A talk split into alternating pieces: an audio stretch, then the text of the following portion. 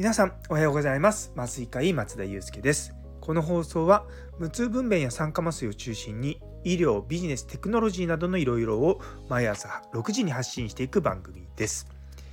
というところでえ今日は無痛分娩セミナーのなのかめになります。で、テーマの方は無痛分娩でよく、まあ、ある質問と、あとまあ無痛分娩の実際、まあ、その効果のことについてお話ししようと思います。で、無痛分娩のことをあのよく、まあ、患者さんに説明して、まあ、こうこうこういうもんですよっていう話をねするんですよ。昨日の放送にあったようなことで、その時に僕らがよく聞かれることっていうのを、まあみっつぐらいかな、あの共有したいと思います。で、まずひとつめが、いやこれ本当にあの今でもまだあるんですけども、無痛分娩で生まれた赤ちゃんってその愛情とかあのがな湧かないっていうけど、本当ですかって言われること、あそれなりの頻度であります。昔よりは減りました。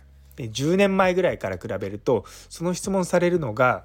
まあ、じゅうにん中、まあ、さん、よにんぐらいですかね。あの、まあ、ちょっとそれを気にしてるっていうことはあります。で、実はこれはあのそんなことないんですよ。ででその話のくだり、まあ、よく助産師さんとかがたまにされるんですけれども、僕すごく不愉快になるんですね。っていうのは、僕自身があの無痛分娩で生まれた子供なんですよ。なのでそれ言われると、なんか母親の愛情がなかったみたいな印象を受けちゃうんですよね。でそれってちょっと違うんじゃないかなって、いつもそういった質問をあの患者さんから言われた分には全然あのこうこうこうですよっていうふうに言うからいいんですけども、やっぱこう専門家である、まあ、医師なり助産師なり産婦人科医なりからそれ言われると、ちょっとですね、うーんって思いますまああのアメリカとかはもう何割だろうね、ろくわり以上が無痛分娩で生まれたりとかしてますので、まあ、そういったところは心配しなくていいというのも分かってますし、あのなかなかあの親の愛情とかそういったのって、単なる単に分娩の時の痛みのあるなしでこうね切り取れるものじゃないんですよ。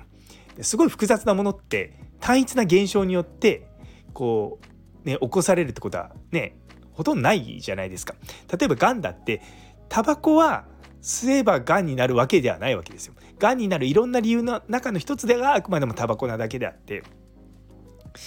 なので、まあ、そういったのを、まあね、単一な理由で、ね、片付けるのはちょっとやめてほしいなっていうのが個人的に思います。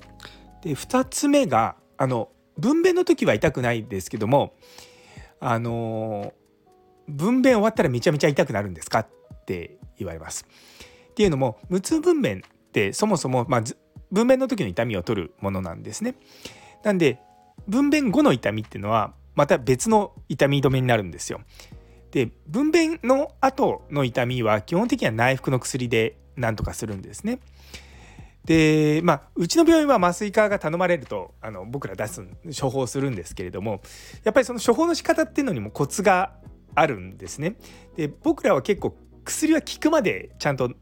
投与するんですよ。でもやっぱり他の診療科の先生とか、特に痛み止めとかだと、まあ、副作用がゼロではないので、やっぱり副作用が出たら嫌だなと思ってちょっとしか投与しなかったりとかするんですよ。でもそうすると結局効果が出なくて、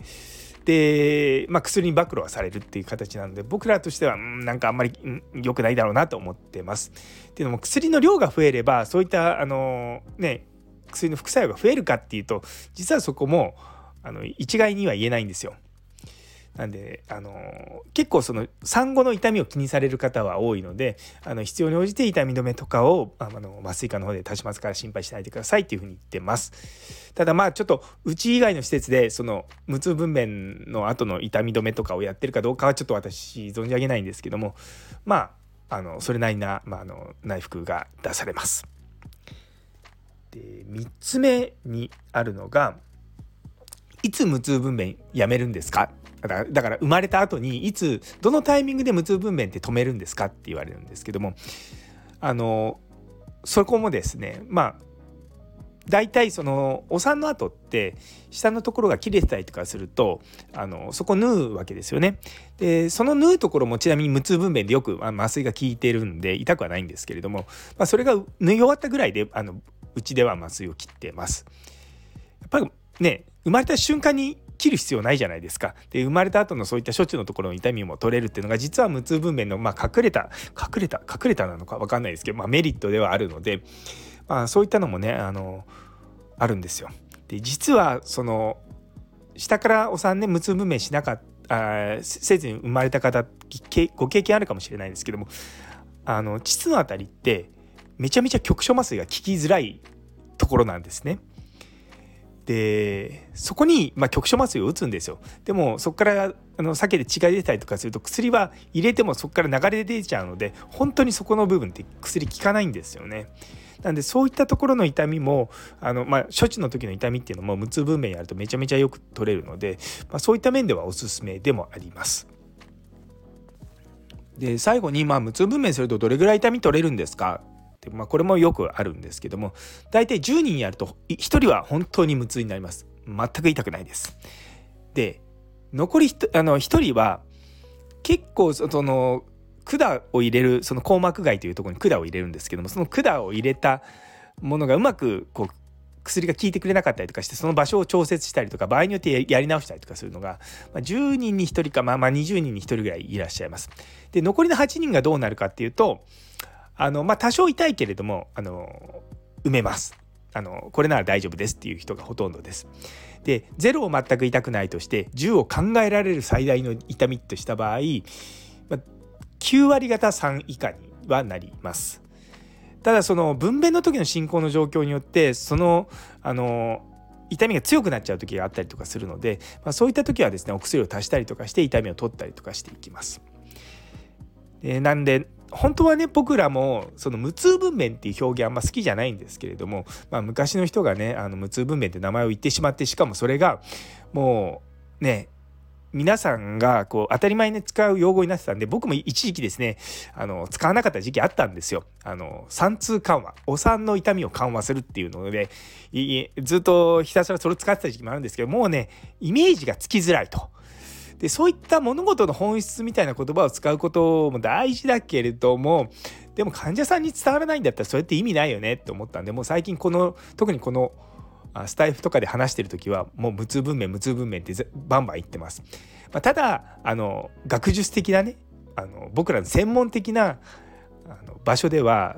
まあ、産痛緩和とか、まあ、分娩時の痛みとか、まあ、そういったあの分娩時の鎮痛感っていうような言い方はしますけれども、まあ、あのいわゆる一般の、ね、医療者じゃない方向けにはもう無痛分娩っていう風な言葉を使ってます。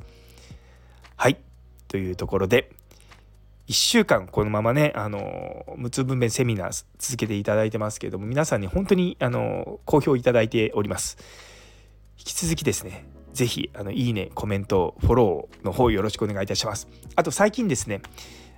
この無痛分娩セミナーとは別に、まあ、ライブ配信とかもやってますのでそちらの方もよろしかったらフォローの方よろしくお願いいたします。それでは皆様にとって今日という一日が素敵な一日になりますように。それではまた明日。